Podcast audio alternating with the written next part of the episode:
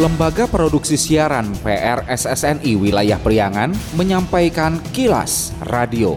Disiarkan di 20 radio anggota PRSSNI di wilayah Priangan. Dan kilas radio edisi kali ini di antaranya mengenai antisipasi kasus keracunan, Pemkap Garut akan tingkatkan pengawasan pangan yang beredar.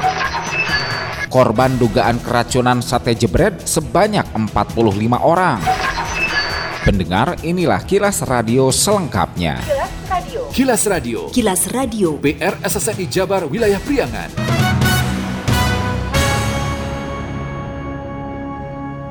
Mengantisipasi kejadian serupa yakni keracunan massal diduga disebabkan makanan, Pemkap Garut akan berupaya meningkatkan pengawasan pangan yang beredar. Bupati Rudi Gunawan usai cek langsung korban keracunan sate jebret atau sate kulit di Cilawu perbatasan Kabupaten Garut dan Tasikmalaya mengatakan Pemkap memiliki perangkat yang terbilang lengkap untuk melakukan pemeriksaan pangan. Menurut Rudi, pihaknya memiliki security food dengan alat lengkap berikut dengan mobilnya. Ditegaskan, Pemkap akan tingkatkan penyisiran penyisiran di antaranya fokus di depan-depan sekolah yang banyak menjual jajanan atau makanan.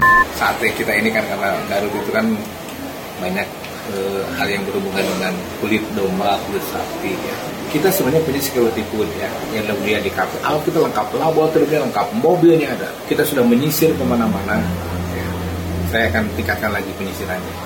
Nah sekarang ini mereka itu yang di, di kafe itu fokus di depan-depan sekolah. Hmm yang ontan-ontan itu warna-warna itu ya. Yang ke sini tidak ada ini baru terjadi kan.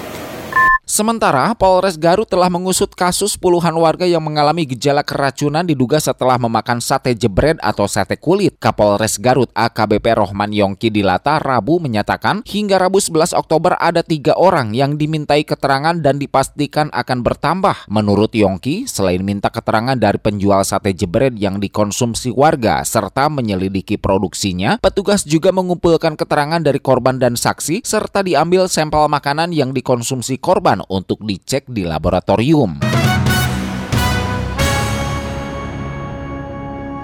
Masih terkait peristiwa dugaan keracunan sate jebret. Korban keracunan sate jebret di perbatasan Garut Tasikmalaya hingga Selasa 10 Oktober sebanyak 39 orang, dua orang dinyatakan meninggal dunia, seorang warga Garut, seorang warga Tasikmalaya. Di Tasikmalaya, korban berjumlah 13 orang. Mereka warga desa Kersamaju, Kecamatan Cigalontang yang sebelumnya sakit perut dan mual-mual setelah sebelumnya memakan sate jebret dari Cilawu, Kabupaten Garut. Kepala Desa Kersamaju, Nuh Nuhdin menjelaskan, Tujuh warganya yang mengalami keracunan yang diduga akibat memakan sate jebret itu yakni Rini 33 tahun, Jamaludin 15 tahun, Manap 42 tahun dan Ridwan 6 tahun, Fitriani 10 tahun serta Sumiati 34 tahun. Korban meninggal dunia adalah Mimin 56 tahun. Sebanyak enam warga lainnya mendapatkan perawatan di puskesmas wilayah Garut. Kepada awak media, Jamaludin, seorang korban selamat mengatakan awalnya ia memakan sate yang masih segar, namun beberapa jam jam berikutnya ia merasakan mual dan sakit perut. Waktu dimakan itu si makanan itu masih segar ya? Mm-hmm.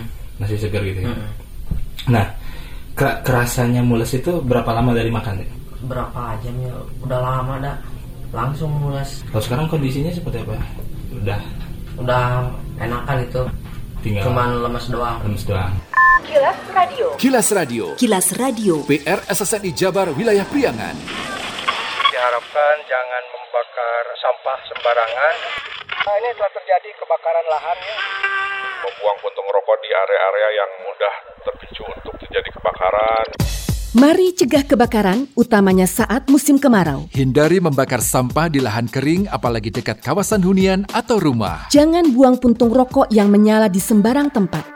Matikan puntung rokok dan buang pada tempatnya. Cabut instalasi listrik yang tidak terpakai dan matikan kompor saat rumah tak berpenghuni. Hindari steker listrik yang bertumpuk. Jauhkan lilin, lampu minyak dari benda mudah terbakar. Segera laporkan ke pihak terkait jika terjadi kebakaran di lingkungan kita. Iklan layanan masyarakat ini dipersembahkan oleh Kilas Radio PRSSNI Jabar, Wilayah Priangan. Bila Anda mendapatkan hal-hal atau peristiwa penting untuk diliput oleh tim Kilas Radio, hubungi hotline servis kami, SMS atau WA ke nomor 0813 2424 5911 0813 2424 5911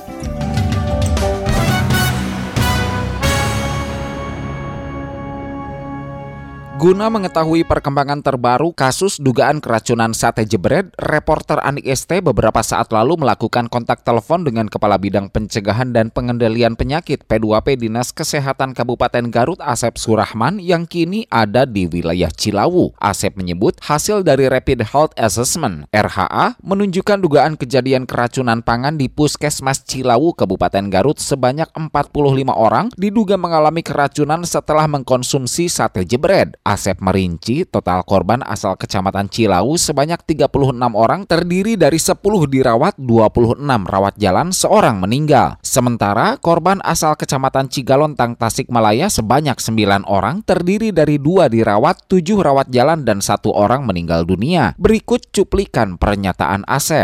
Garutnya sendiri yang Kecamatan Cilawu itu ada 36 ya, sementara yang sembilannya itu dari luar Kabupaten Garut hmm. Kecamatan Cigalontang, Tasikmalaya.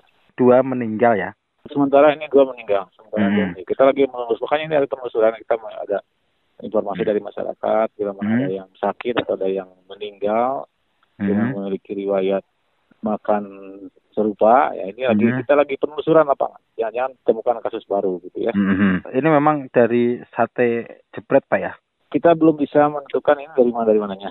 Cuma hmm. dugaan, ya baru dugaan dari dugaan. Nanti kita hmm. buktikan hasil pemeriksaan laboratoriumnya hmm. dan hasil si sampel makanan, sisa makanan tadi yang jebret itu kita kirim ke laboratorium kesehatan daerah yang ada di provinsi Jawa Barat di Bandung. Hingga saat ini belum ada uh, hasilnya pak ya? Belum. Uh, belum ya. Kita nunggu uh, itu sudah dikirim. Hmm. Biasanya kita paling antara 7 sampai 10 hari ke depan hmm. hasilnya keluar.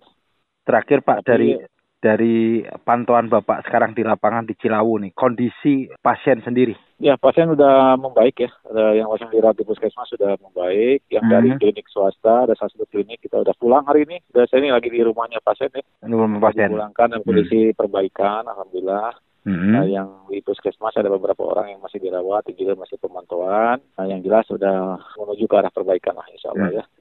Oke. Okay. Gitu. Nah, antisipasi kita di lapangan, kita gencar nih sama Pak Camat, mm -hmm. sama Pak Kepala Desa, RT RW. Mm -hmm. Kita sosial mobilisasi sosial lah. Siaga Pak ya? Uh, uh, siaga aja kalau ada warganya yang kena gejala-gejala seperti itu mm -hmm. dan memiliki riwayat makan yang sama sebelumnya gitu ya, misalkan mm -hmm. jenis makanan yang sama, mm -hmm. ada gejala muntah-muntah, menggigil, hmm. apa tuh main ceret kayak gitu hmm. jangan mengobati sendiri harus bawa ke fasilitas kesehatan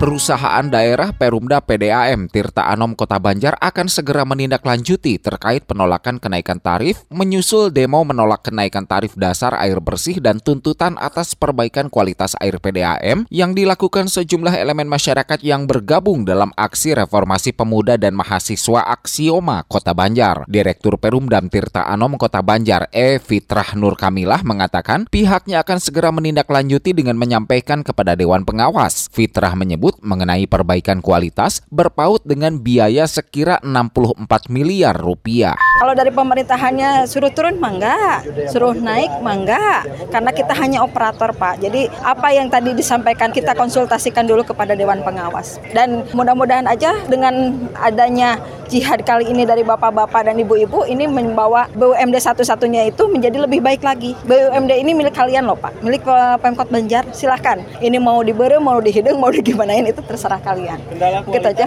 Kendala kualitas kita sejauh ini masih banyak perbaikan Pak. Karena saya selalu bilang kita tidak bisa membalikan telapak tangan Pak. Enggak, sekarang penyesuaian tarif langsung berubah, tidak akan bisa seperti itu. Untuk perbaikan kualitas? Kita itu Pak, maaf, untuk jaringan sendiri itu kita kan harus ada perbaikan sebesar 64 miliar. Silahkan investasi pemerintahan di sana untuk 64 miliar. Sebelumnya, masa yang tergabung dalam Aksioma mendemo kantor PDAM Kota Banjar Selasa 10 Oktober. Mereka menolak kenaikan tarif PDAM lantaran warga merasa keberatan. Selain itu, warga juga menuntut agar pihak Perumda Tirta Anom memperbaiki kualitas air bersih yang disalurkan ke rumah warga hingga layak dikonsumsi. Kilas Radio. Kilas Radio. Kilas Radio. PR SSNI Jabar Wilayah Priangan.